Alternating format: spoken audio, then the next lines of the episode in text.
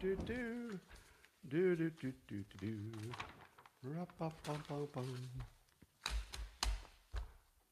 Good morning, everybody, and welcome to the highlight of human civilization. It's called Coffee with Scott Adams, and I'm pretty sure you're the happiest people in the world because you get to see this.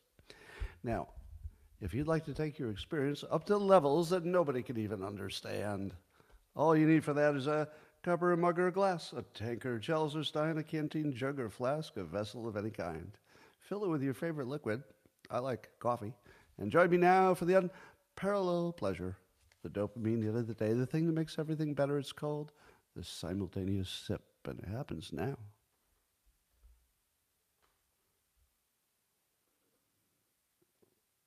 Oh, I hope you all participated because it was good. It was good. Don't let people just tell you how it was. You got to be a joiner. I had a tragedy earlier. My first cup of coffee. I don't like to admit this, but I didn't have my coffee warmer on. Have you ever tried to take a big sip of coffee only to find out it was ice cold? And you go, Whoa! oh yeah. If you're ready for it, it's okay. All right, let's talk football, a sport which I have almost no interest in, but you know, it's a thing that's happening, so we'll talk about it. As you know, you can predict the winner of almost any major playoff game by looking at their mascots. Uh, in this case, last night, the Chiefs beat the Buffalo Bills. Yes, Chiefs beat Buffaloes every time. Yeah. Buffalo in a fight with a Native American probably would lose. Probably would lose, unless, you know, unless the Native American had no spear. But I think there's a good chance that uh, the Super Bowl will be the Kansas City Chiefs versus the 49ers. Why do I say that? Well, San Francisco is just sort of, it's sort of the it city at the moment, isn't it? And then the Chiefs have Taylor Swift as a special interest story because you know she's dating one of the, the players. So doesn't it feel like the simulation or possibly whoever whoever's really running things is trying to set it up for a Chiefs versus 49ers victory? Does it seem to you that none of the it, it feels like it's all rigged? I don't think it is. I'm not making that accusation, but but it the the outcome looks exactly like it's rigged. I'm not making that claim, by the way. However, if it comes down to a contest between the Chiefs and the 49ers, who wins? Go. Chiefs and the 49ers, based entirely on the mascot. Who would win, a Chief or a 49er? Chief or a 49er? All right, let me break it down for you. Spear or shovel? Spear or shovel? Chief has a spear, 49er has a shovel. Who wins? Chiefs. Yeah, yeah it's got to be Taylor Swift. Because you know the thing we all care about is we want to see Taylor Swift hugging her boyfriend after a Super Bowl victory. We want to see him climbing all the way up through the other people, through the stands, and hugging our icon, Taylor Swift. I feel like everything just has to go that way because it just has to go that way. Do you have that feeling too? Like none of it's real. It just sort of has to go that way, like like we're dreaming it. Yeah, it's kind of weird. Anyway, now another backwards science. Backwards science. It's science that looks like it's forward, but it might be backwards. So there's a new study that suggests that teens um, who are more often on YouTube had higher levels of depression. So what does that tell you? Does it tell you that YouTube makes you depressed? Because there are more people who are more kids who are depressed on YouTube than the ones who are not. Or, or is it backwards science? Could it be that kids who are not so happy don't have so many friends to hang out with, spend more time on their phone? Which one is more likely? Both. That is correct. There's a good chance it's both. But certainly the biggest impact is that they didn't have something else to do. When you're playing with your friends, you're far more like less likely to look at your phone at the same time. So here's the thing you need to know about science. if they had studied a bunch of random people who had never heard of YouTube, right? This is the way you would do the study if you did it the right way. You get some teens who had never heard of YouTube. Impossible. So, first of all, you can't do the science. It's actually not possible to study this because you couldn't find anybody who had never used YouTube. And then you randomly pick half of those people and make sure you've got a much bigger group of people than the ones they studied. They studied like two to 300 people. Maybe not enough. Maybe it is.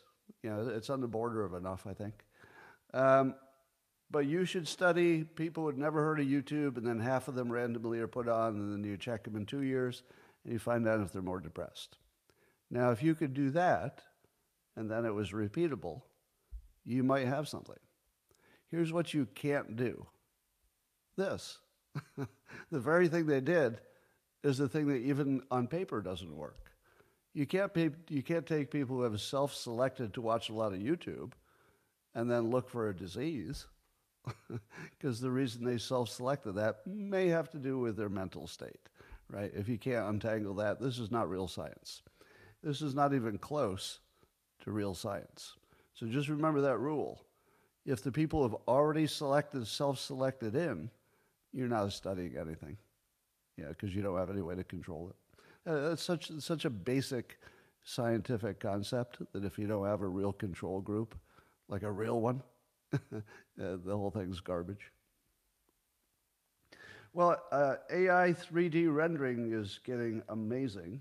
You know, you know, of course, that 3D can make photorealistic pictures, and you knew that it could make photorealistic movies, but it would take a while to render them. But now we have, it looks like real time photorealistic video rendering. In other words, you could, if you were in virtual reality, for example, you had goggles on, you could walk into a house that had never existed you know, a virtual house that had never existed until you walked into it. And then it could build the house as you walk through the rooms in real time so that you would never be aware that it was building it before you got there. Do you know what that means?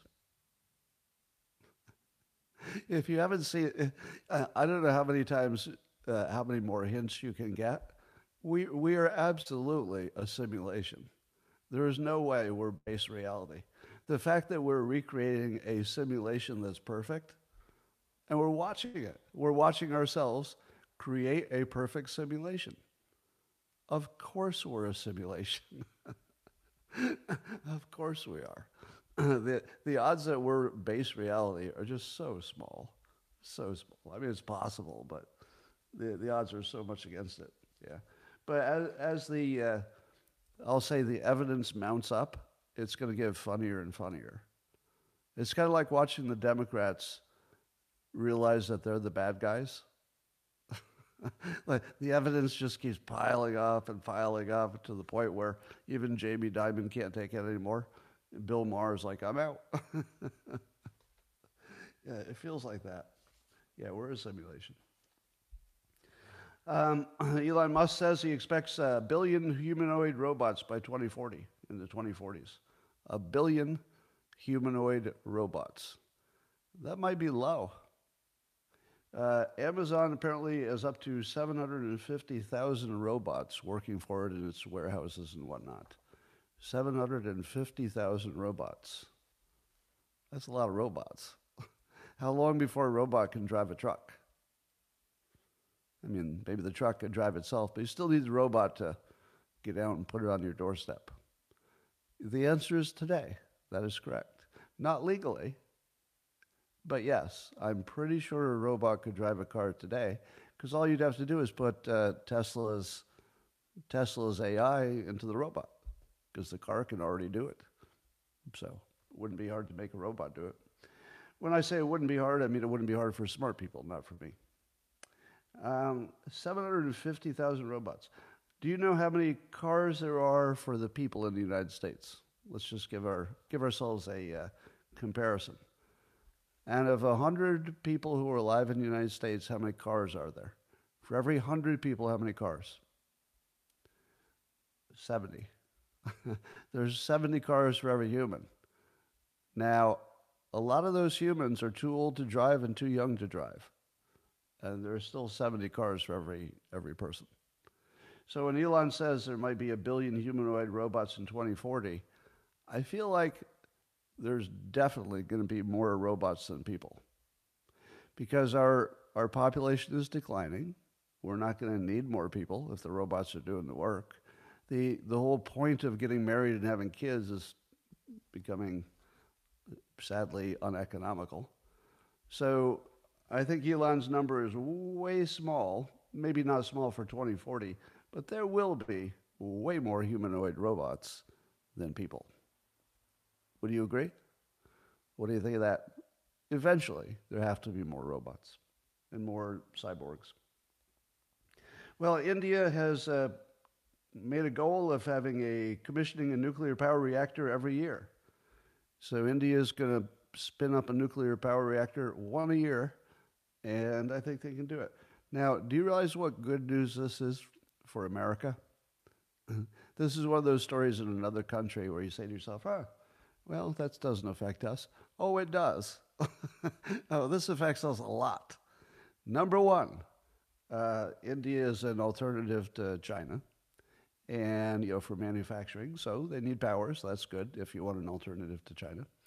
Uh, number two, if they lead the way in in making uh, nuclear even safer than it already is and easier, uh, there will be a whole bunch of Indian engineers who will become really good at nuclear power plants. Some of them might want to live in the United States because of our, you know, a productive relationship with India and their massive number of engineers. What we need in America might be some of those Indian engineers. So, yeah, if India does well in nuclear power, I think that directly, you know, spills over into America because we work with them very productively.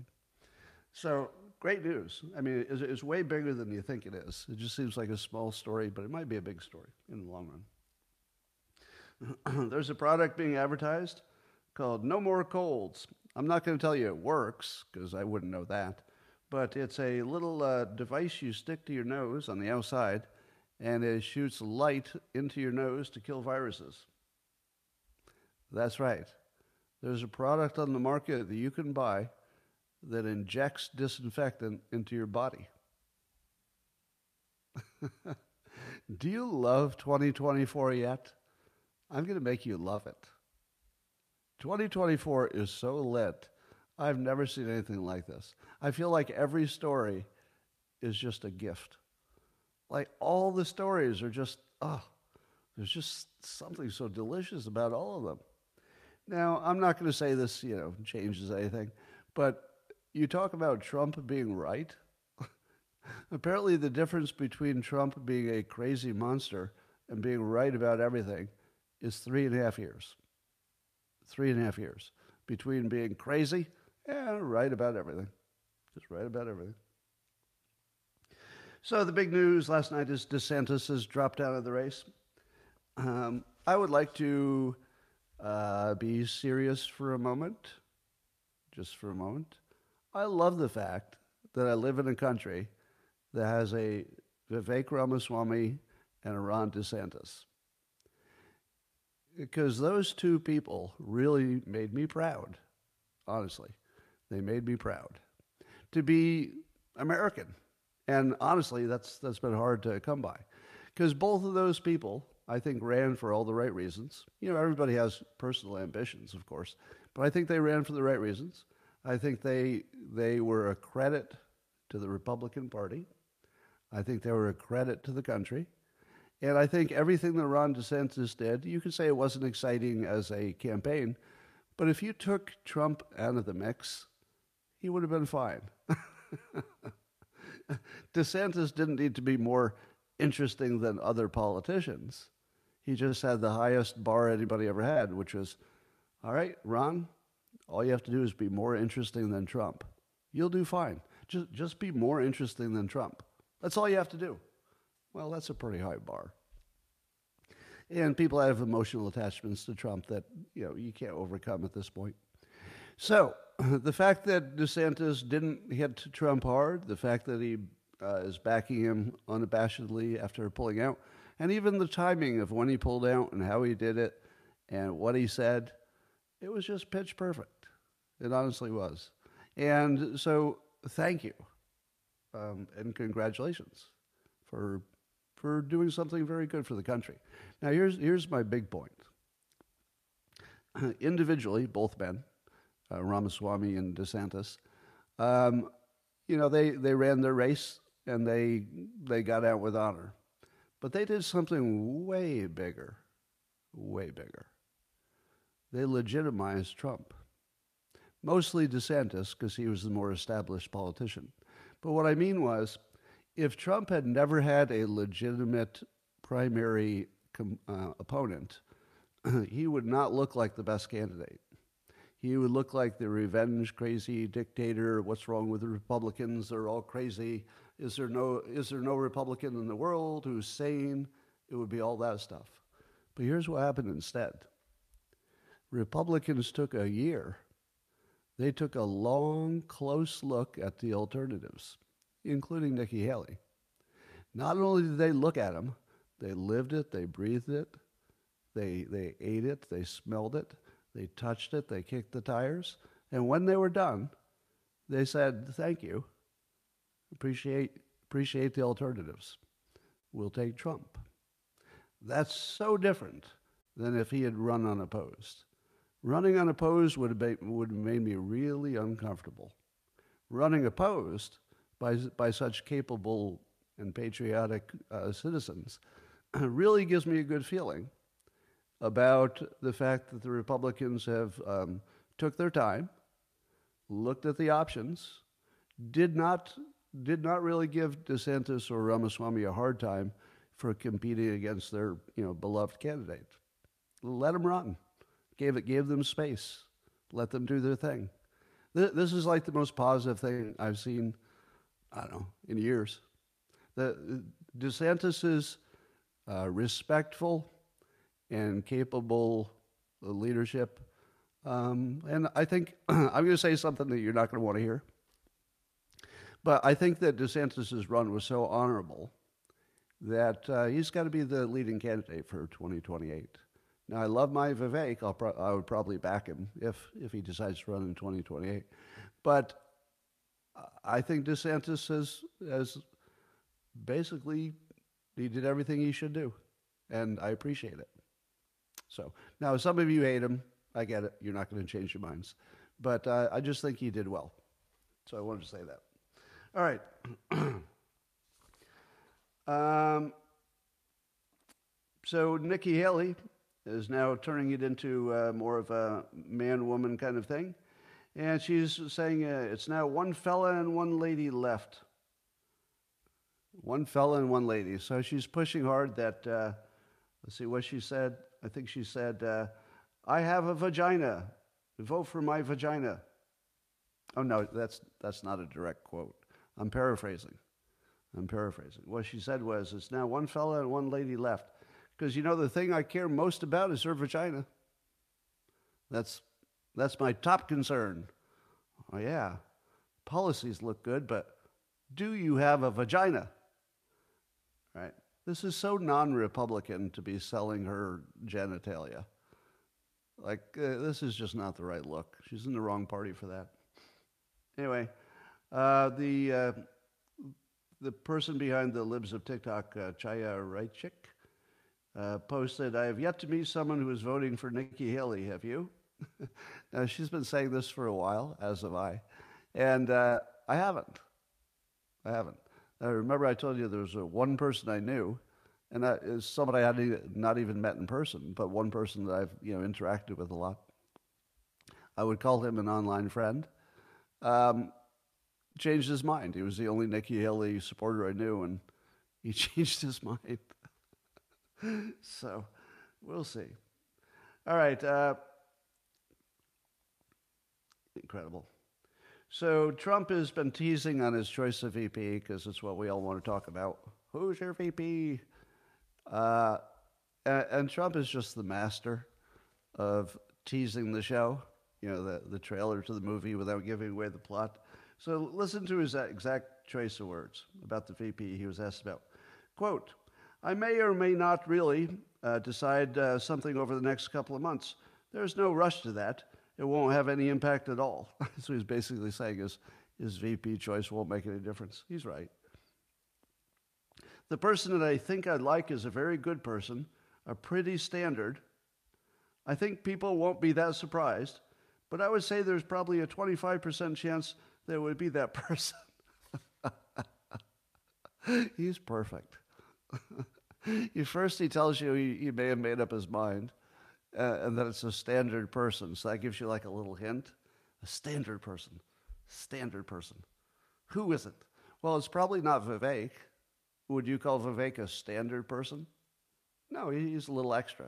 I, I wouldn't call him a standard because he's not a he's not a lifetime politician. So standard suggests to me somebody already in politics.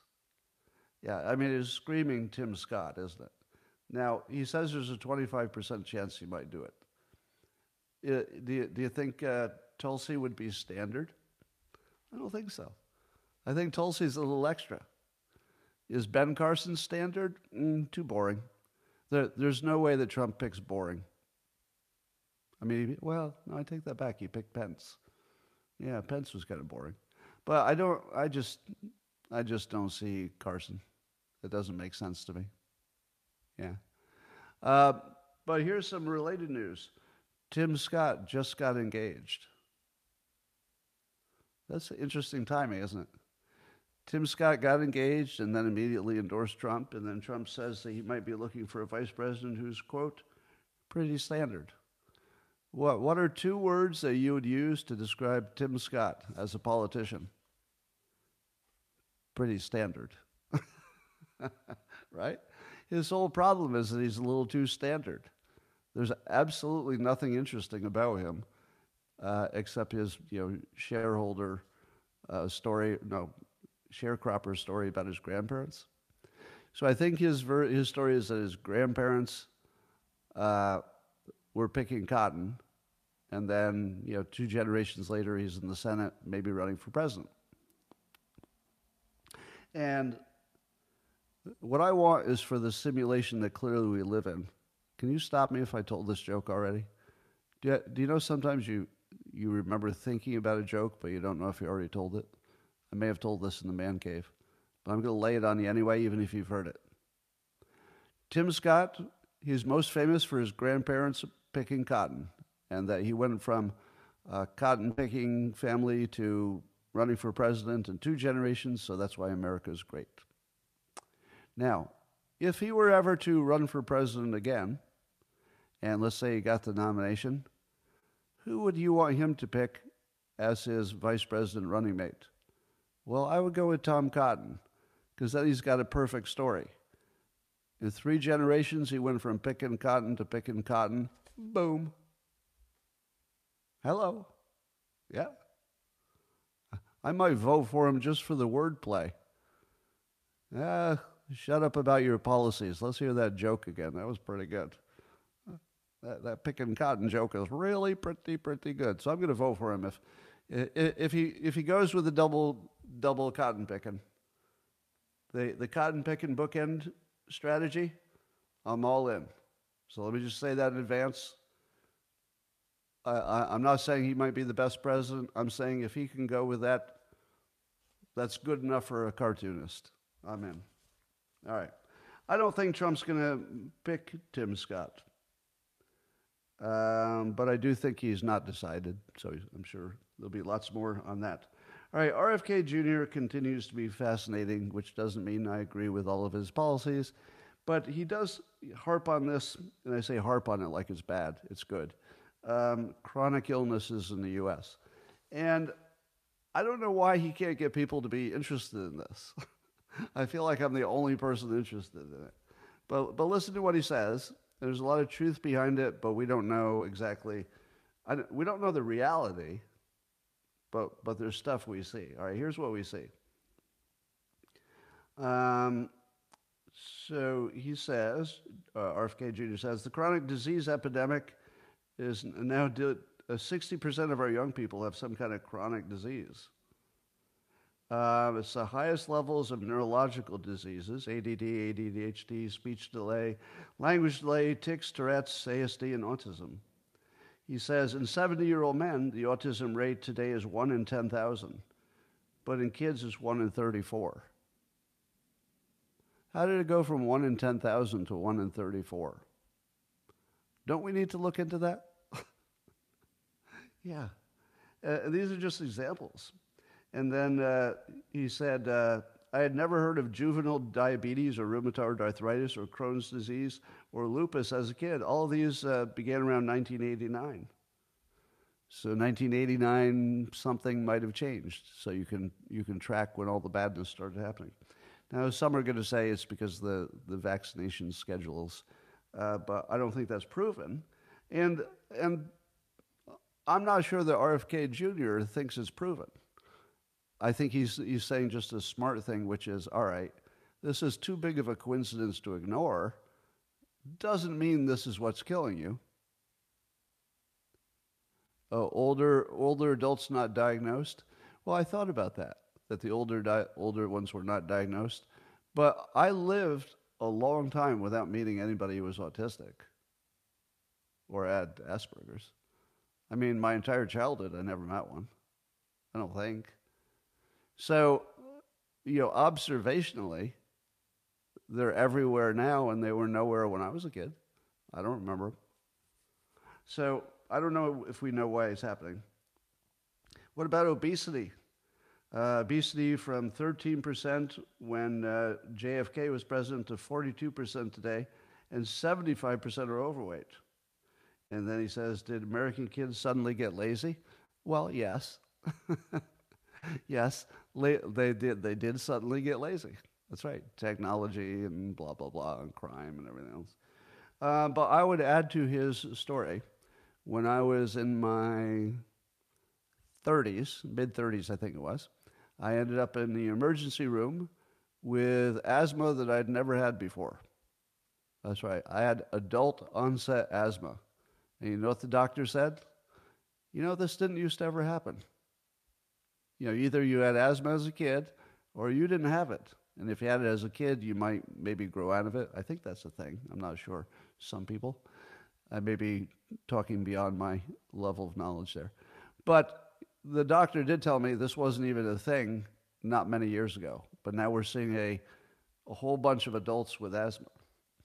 Where'd that come from? Where'd all the peanut allergies come from? Yeah, looking at your comment. So RFK Jr. is 100% right that there's a major, major problem that we're ignoring as a, as a country. How would you like to see Trump um, put, put uh, and by the way, RFK Jr. blames uh, regulatory capture. You know, he says the, the problem here is that uh, the, the regulatory agents are owned by the industry, so they're not actually regulating. Now, that could be. Now, imagine Trump being president and saying, RFK Jr., I'm going to give you a special job. Sort out what the problem here is and see if you can do something about regulatory capture. Because I feel like we could. I mean, regulatory capture feels like the easiest thing you could fix. You just change out the people. and just you know put in a rule that says you can't go work for the company you're regulating for at least 10 years or something like that now it'd be a problem because in order to get people who understand the industry you're going to get people entering government who someday do want to go back because that's exactly their expertise you know that industry they left to be in government for a while so it'd be a problem but it's very solvable well jamie dimon the biggest banker in the country once again said more on immigration. He said, if, if you do not control the borders, you are going to destroy our country. Uh, now that we're sending migrants to New York, all my super liberal friends realize what a problem it is. My goodness. Texas and Florida, for the win. For the win. That whole shipping the migrants was genius. That was genius. Wouldn't you love to know whose idea that was? do, you, do you think they simultaneously all had the same idea? There's somebody somewhere who was the originator of that idea. It wasn't the governors. No, it wasn't the governors. That, that stuff comes from smart people who make suggestions. I don't know where it came from, but there's somebody who changed the, um, probably changed the direction of the country with one good idea. That when they heard it, they said, oh, shoot, that's a good idea. Think about that. So you're, you're, you're saying it was Ken Paxton, but I'll bet it wasn't. I'll bet it came from somebody below government. You want to bet? Uh, I don't think we'll ever know. Although I think I know. I think I know because there's only one person smart enough to do it and pull it off, but I'll never tell you who it was, if I'm right. Um, Stephen Miller is a good guess. Yeah, that's not who I was thinking, but it's a good guess. Anyway, I'd love to know. So, Jamie Dimon, again, I'm going to give him a shout out as good citizen, good Democrat, good banker. Um, I love, I love this. Yeah, I feel like sense is breaking out everywhere. There, there's just a whole bunch of people acting like adults again. I feel like the adults are slowly coming back into the conversation. You know, Jamie Dimon being one. All right, uh, Rasmussen uh, asked people if they thought there was a quote catastrophe on the border. Uh, is border security a, a catastrophe? So they actually used the word catastrophe. 58% of likely voters said yes. 58% of the country said it's a catastrophe. catastrophe. and we're not, we're not doing anything about it. And Democrats are like, do, do, do, do, do, do. I, I think the Republicans are largely worthless on that too. There's a mom who's suing DHS and HHS because uh, a MS 13 member got into the country through our border security, or lack of it. And uh, I'm not even going to tell you what crime that it did, but it involved her daughter. And so her daughter is dead, and she's suing them. Now, can somebody give me a uh, legal opinion? I didn't know you could sue these big government organizations for not doing their job. How's that? How's that even legal? They, she can't win, right? You know, people are saying you can, but I'm, why isn't everybody suing everybody in the government? Because you would always have, everybody has a reason. I mean, I could sue the government for 10 different reasons. Yeah, I'm, I'm a little confused. It's like, why is Cenk uh, Uygur running for president when he's a naturalized citizen? Which, by the way, I have great respect for anybody who's a naturalized citizen. You know, you went through the trouble, you passed the test. You're, you're American plus. You know, better than an American because you took the test and, and you chose to be here. I was just born here. I didn't even take a test. So the, the naturalized citizens I have great respect for. Um, but he's running for president. Nobody told him he can't be president. I don't know. It's just weird. Anyway, so I've told you before that the most predictable uh, thing for predicting the future is not just follow the money, but follow the insurance money. Right? Follow the money will get you a long ways into understanding the world. But follow the insurance money, and you're really going to know something. now, uh, where that breaks down is if when the insurance company tells you there's excess deaths and they can't explain it because it's in their interest to tell you there are excess deaths so they can charge you more. So I wouldn't believe that, but I would believe if they make other kinds of adjustments. You have to, you have to look at them individually. So if this mom succeeds in suing the uh, government, wouldn't other moms do the same? So I, I, I don't know how there could be a story on this without saying that it's possible to sue the government or that it's not possible. That, to me, that was the main part of the story. Is it possible? Yeah, I see you yelling sovereign immunity, but other people are saying it doesn't exist. So I'm not, I'm not going to be able to solve this here. Anyway, if she succeeds, then it would be a thing. If she does, if it's not, if she can't sue them and get away with it, then it never will be a thing. All right. Um, let's see, End Wokeness reported that on the X platform.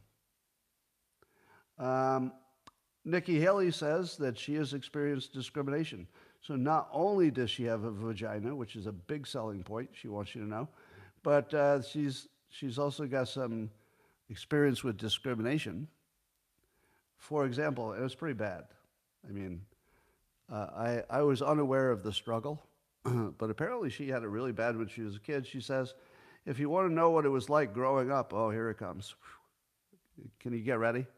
This might be a little rugged for you, so prepare yourself.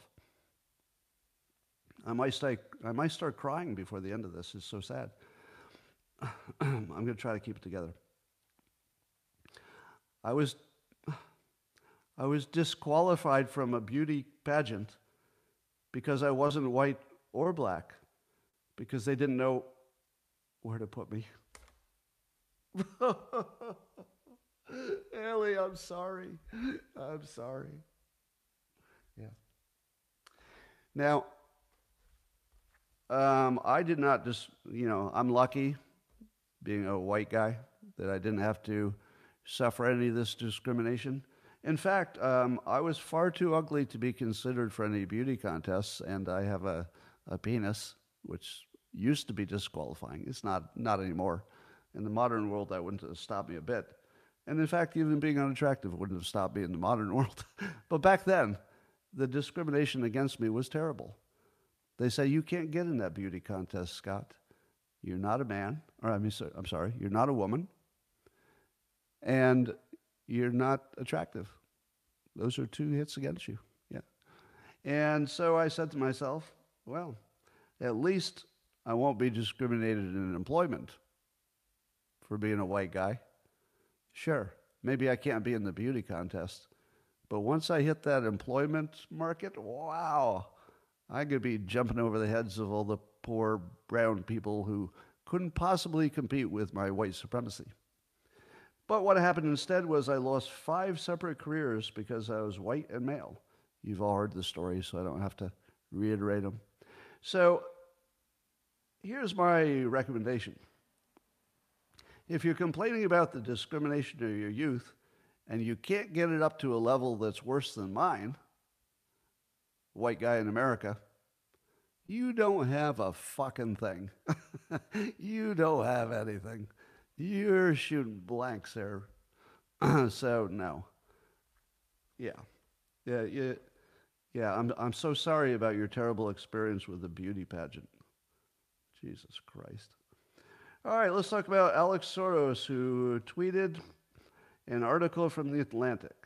Now, there are two versions of how to understand this story. One is that Alex Soros is the mastermind behind what I'm going to explain. Or two, he is the dupe who didn't realize that he was being used. All right? So the thing he, he, he posted was from The Atlantic. Now, The Atlantic is not a real publication. I don't know if it ever was. But it's basically a Democrat organ to say bad things about Republicans and good things about Republic, uh, Democrats. So, but I think they've taken it to a new level because here's what Alex Soros said in his post, and then I'll describe it. Um, well, what, what he said was that the, the Atlantic article shows that the arguments that crime was out of control and inflation was out of control have been blown apart because crime is falling, he says, you know, based on the Atlantic. I don't think that's true. Maybe murder is down, but not property crime. Um, and he says that uh, inflation is down. So, as Alex Soros points out, and here's the part I agree with when he says that the reasons for the inflation must not have been true because those reasons didn't change, but the inflation did. Is he wrong? The reasons given for our inflation were all the debt and money printing, mostly debt and money printing. But the debt and money printing are still there, but the inflation is down. So Alex Soros says whatever you thought was the cause of the inflation must have been wrong because those causes still exist. They're worse debt is higher, but the inflation is down. Does he have a point? Is Alex Soros correct? He's got a PhD. He's not, you know, good education. Went to, uh, got his PhD from Berkeley. That's where I got my MBA. Um, he's actually kind of right.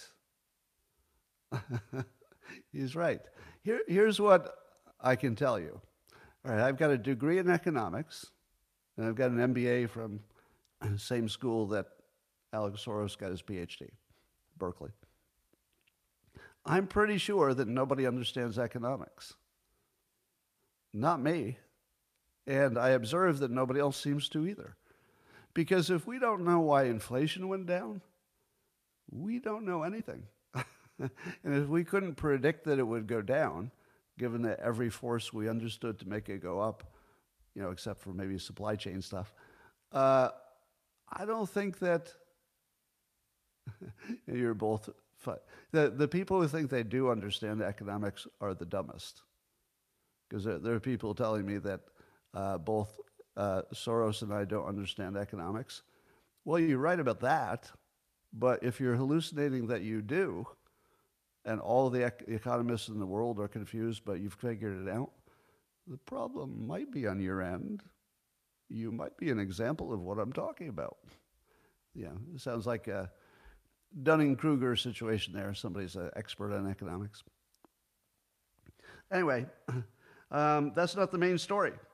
So I do agree with him on his point that whatever we thought about economics was probably wrong. Uh, or there's a trick. Maybe our inflation numbers are just made up. But whatever's going on, there's a, there's a thing we don't understand. And we really don't understand it. Not the left, not the right, just nobody. Because none of it makes sense. Unless the numbers are just made up, which is possible. All right. But the bigger story is that the image that came with the Atlantic article that Alex Soros posted showed two pictures side by side. One was a bullet hole through a window or through glass, and the other was a, a hand holding a bunch of dollar bills. The, if you added up the currency in the hand, it added up to 47 $47. 47 next to the bullet hole. Do you see it? What's 47? Does that have any meaning to you? That will be the number of our next president, likely Trump. But you say to yourself, well, that's a coincidence. Except you look at the numbers that are on the two first bills. There's, there's some kind of number that's like in the middle of the bill. Yeah. yeah it adds up to 45. Now, I'm not going to say that the Atlantic knew that that added up to 47. Maybe they didn't. I don't know. But that would be the biggest coincidence in the world, wouldn't it? That at the very time we suspect the Democrats are putting out the word to assassinate Trump, that the Atlantic, the very entity you would think would be behind such a horrible, horrible thing, if such a thing ever happened, hypothetically, that is so on the nose. And then Alex Soros is the one who is posting it? How do you explain that? Let me tell you my hypothesis. It's not too on the nose. It's exactly what it looks like. That's my hypothesis. My hypothesis is that the intelligence entities, probably in this country, I assume it's this country, um, know how to prime the public to assassinate a president. You just have to put the idea out there. And it looks to me like this was a, a signal to the Democrats to put the idea out there. Uh, it wasn't necessarily a bad signal for somebody specific to be an assassin. It looks like it's the beginning of what you're going to see will be a whole bunch of imagery and conversation around it. Because if you talk about it enough, you can you can basically will it into existence. I think we all know that the reason there's so many mass shootings is because we've heard of other mass shootings. We all agree with that, right? It, the people who have done mass shootings have all heard of mass shootings. That's not a coincidence. So it does feel like it's exactly what it looks like. This does look like a call from our intelligence people to assassinate Trump. That's what I, in my opinion, that's what this is. Now, I can't prove it, but it has every signal of it. And the, the people who are in our intelligence groups would understand persuasion at least as well as I do. And if you understand persuasion, it's kind of staring you right in the face. There's no way this is an accident. I mean, it would be such a coincidence. Such a coincidence, right? Not only that, but one of the one of the bills was a silver certificate. When was the last time you saw a dollar bill that said silver certificate on it? Have you ever seen one? Very rare. Oh, you have one, right? But do you think that when somebody picked up a handful of bills to take a photograph, do you think that they had a silver certificate laying around and they just thought, I'll just put it in the mix? What's made of silver? Silver bullet. Silver bullet. I mean, you think bullet when you hear silver. Silver bullet. So in this one image, the, the uh, two side by side, there's a bullet hole. There's silver on a dollar that shouldn't be there. You know, it would be very unusual. It adds up to 47, and the numbers on the bill are 45. And it's coming from the Atlantic. That's a lot of coincidences. I'm going to rate this not a coincidence. And in the context that we know the uh, January 6th stuff was an op, we watched the Patriot Front people getting ready for Charlottesville 2.0, as Alex Jones tells us is coming. Oh, and it is. That's obviously an op. Charlottesville was obviously an op, in my opinion, obviously an op. And most of the actions against the president from the uh, Russia collusion, which was an op, um, and then we look at how many people our country has killed in other countries, assassinated other leaders, quite a few. Then you look at the information about uh, the JFK assassination, CIA was involved, but rogue right wing elements. No, every part of this looks legitimate to me. Every part of it looks legitimate. Legitimately, like they put the head out. That's what it looks like. Now, I think that Alex Soros is more likely um, a puppet of something larger, but I don't know what. I don't believe that the Soroses are the top of the pile. I believe that they're acting under instruction or pressure or incentive from some other entity that's bigger than them. So you have to ask yourself what's bigger than Soros? Now, if you say, well, China, I think Soros was kind of anti China, wasn't he? Because that one doesn't fit. And I don't think Soros was pro Putin, right? And it wouldn't make sense if he had some kind of Israel connection because Israel doesn't want to destroy the United States. Yeah. So I don't know who, but to me it looks like there's somebody above the Soros organization. Yeah, it has that look about it, but I, you know, it's just a hunch. All right, um, Ibram uh, Kendi, you know, he's the force behind CRT, DEI stuff. Um, he said, you know, he posted how important it is to make sure that we don't stop teaching about slavery, because I guess some kids are not getting the message in school. But I responded to him and I said, if you teach kids economic strategies, you raise happy winners I'm paraphrasing myself. Uh, but if you teach kids about the horrors of slavery and horrors of the past, you get basically angry losers. So you have a choice. Focus on economic strategy, which, if I were a poor black kid, my economic strategy would be to get good grades, get scholarships, get into college easily, and with a college education, have a job at any major corporation I wanted because they are favoring diversity. So I would teach black kids, hey, did you know that you have the better path? And they would say, what? No way. Everybody told us we're descendants of slaves and there's uh, the systemic racism. I say, yeah, that's all true. It is. That's all true. But uh, the government carved down a path for you that's like an express lane. You don't have to worry about any of that. You've got an express lane. Just get in it. What do I have to do? Do well in school, and then college will take care of itself because they'll, they'll be begging for you. and then the, co- the corporations will be begging for you once you have a degree. So not only will the government pay for your education, but they're strong arming the uh, companies to make sure you're on the top of the list. So your economic strategy is way better than white people, but different. Their economic strategy might be, you know, get a job with my uncle, etc. So they should do their strategy and you should do your strategy, but they're not the same. Then everybody does well, you know, or at least more people would do well.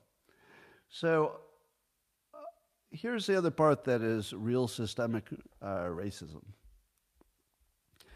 If you're a typical uh, white male, the odds that you've met at least one other successful white male who could give you advice is pretty good. There's probably somebody in your circle who's done better than other people and that you know they can walk you through.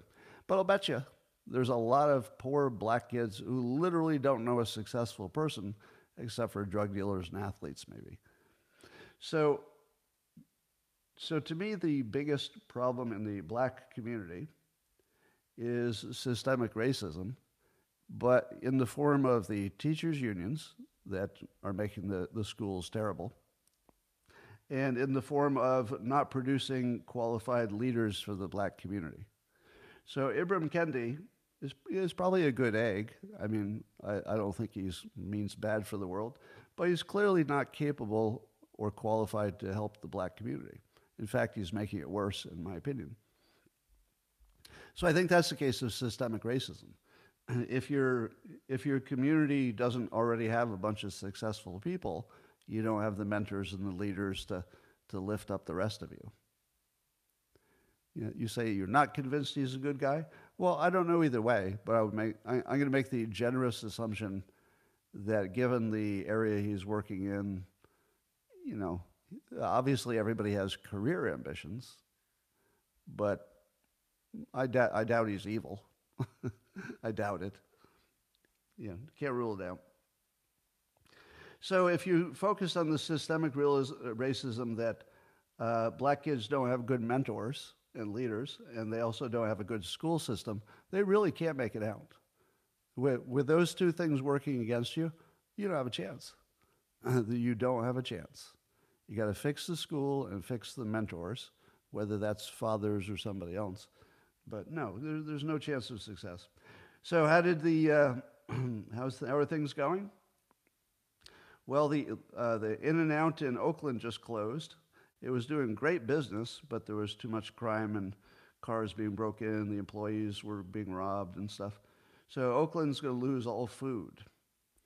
Let me ask you this: If you were a food provider in Oakland, would you stay? would you? I mean, if you could get out, wouldn't you get out as soon as you can? I would. So get away from Oakland. They're not going to have food to buy pretty soon. Uh, so did you hear the story about? Did I tell this about the uh, the hacker technical expert who, in a court, demonstrated to the judge that he could hack a, I think it was a Dominion, or it was a tabulator, and he hacked it with a pen. But here's the best part. Did I say this yesterday? Because there's a few things I say in my man cave that I do separately that I can't remember if I've already said. But the, uh, so, so I, I'm just going to add some to it if I already said this. So imagine, if you will, this demonstration in front of a judge. He actually used a pen, just you know, pushed a couple of things on the outside of the thing, and it, it went into safe mode which allowed him to control the data with a pen. But here's the best part of the story he borrowed the pen from somebody so that he got to say, Can I borrow your pen? That's the greatest, one of the greatest moments in court history. Can I borrow your pen? Oh man, that's good. And, and the fact that he didn't bring a pen with him that makes it twice as good because he knew he was going to do it, don't you think? He knew he was going to do it. He knew it would take a pen, and he didn't bring one. That's just so good. I mean, maybe he had one, but it's way better if you say, Can I borrow your pen? Now, let me give you an image in your head that I'm not going to say it's going to happen, but I want you to just delight in imagining it, okay? Just your imagination. imagine it's, uh, uh, imagine this is reproducible. So, first of all, I don't know if the story is accurate and true.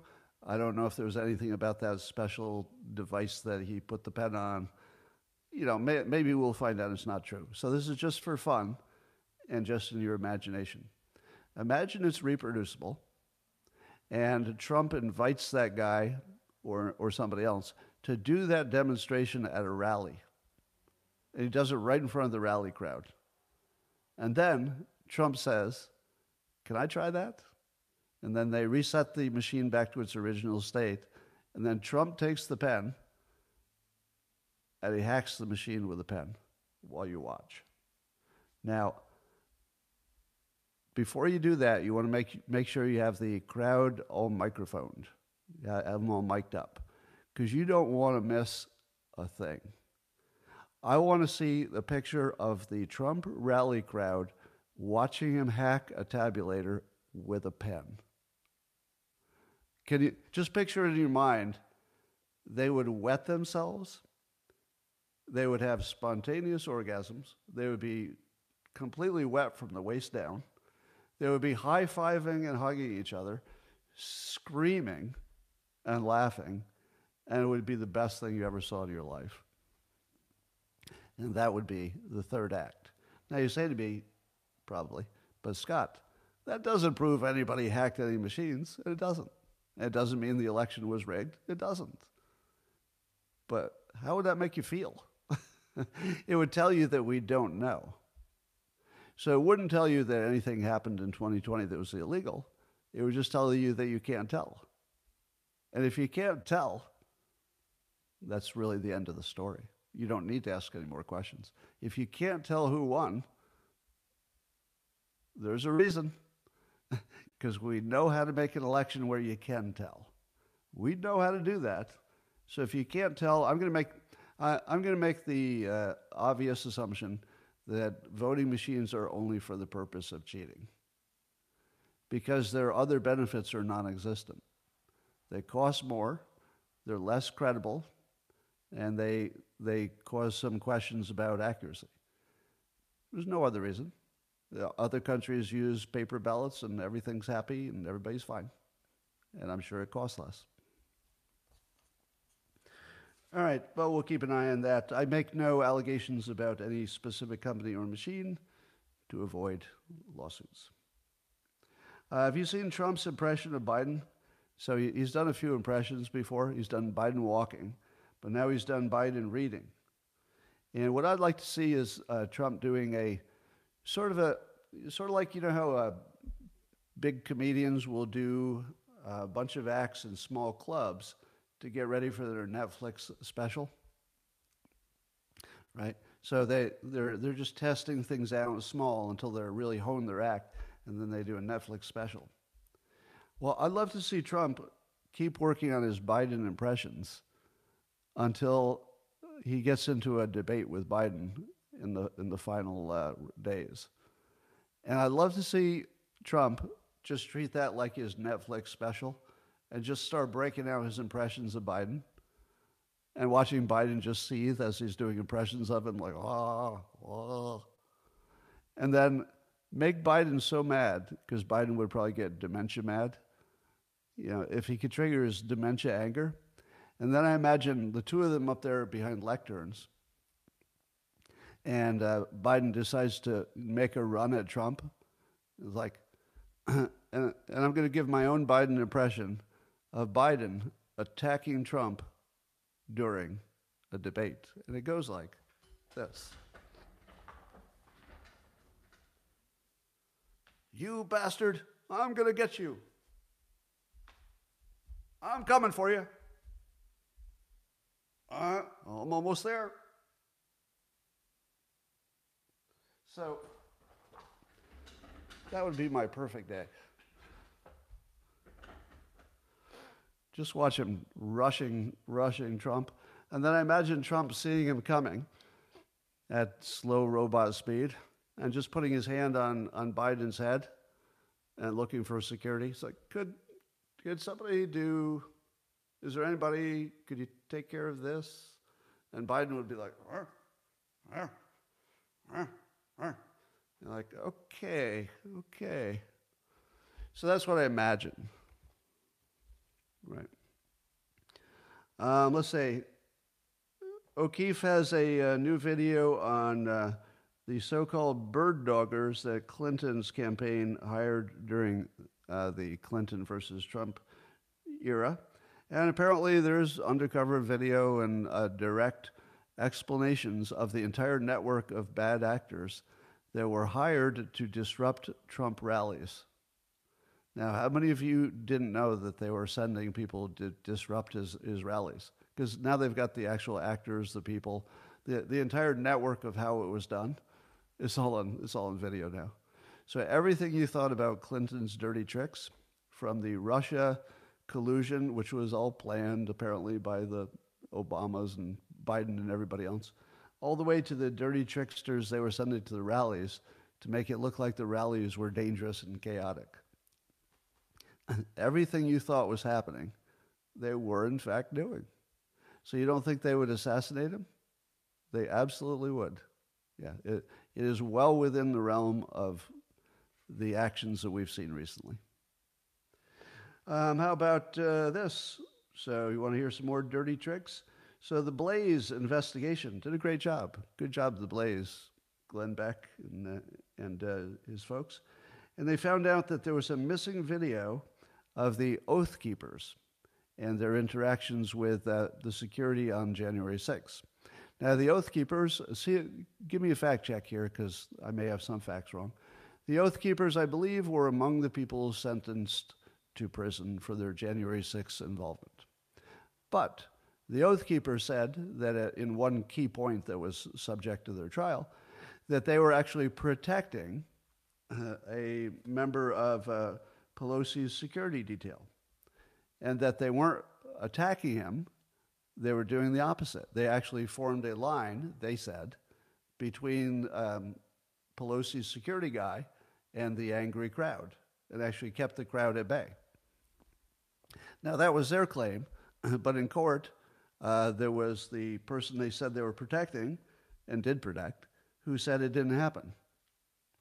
So they protected his life, and then he lied to put them in jail. Let me say it again. They protected his life, he knew it, and then he lied to put him in jail. And they're in jail. Now we have the video. We have the video, finally, and the video shows them very clearly protecting him.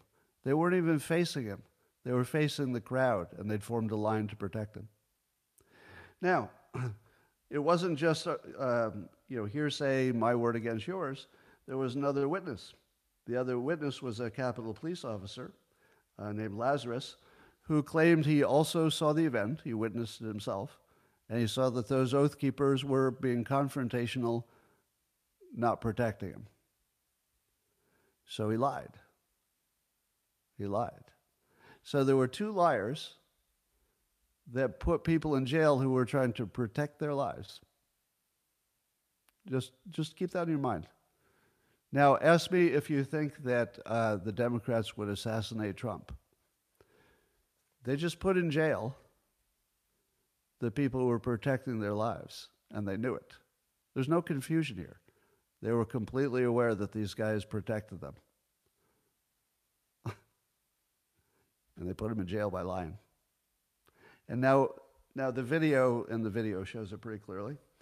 Now, apparently, there are a whole bunch of deleted January 6 files that the uh, committee that was looking into it did all the interviews, et cetera, and about half of them they deleted when they were, and, and they were deleted right around the time they were asked for, which is not a coincidence. Do you believe that those deleted files would show more fuckery among the Democrats? Of course you do, and yes, of course it does. It's exactly what it looks like. Nobody accidentally deleted something. Yes, there is a huge crime on January 6th, and it was the Democrats. A huge crime. In fact, uh, I'm pretty sure that when Trump gets elected, he's going to free all the people illegally jailed and probably put a lot of the people who organized this deceit in jail. They should be. I mean, it looks like there's a pretty good case for putting Pelosi in jail. it seems to me.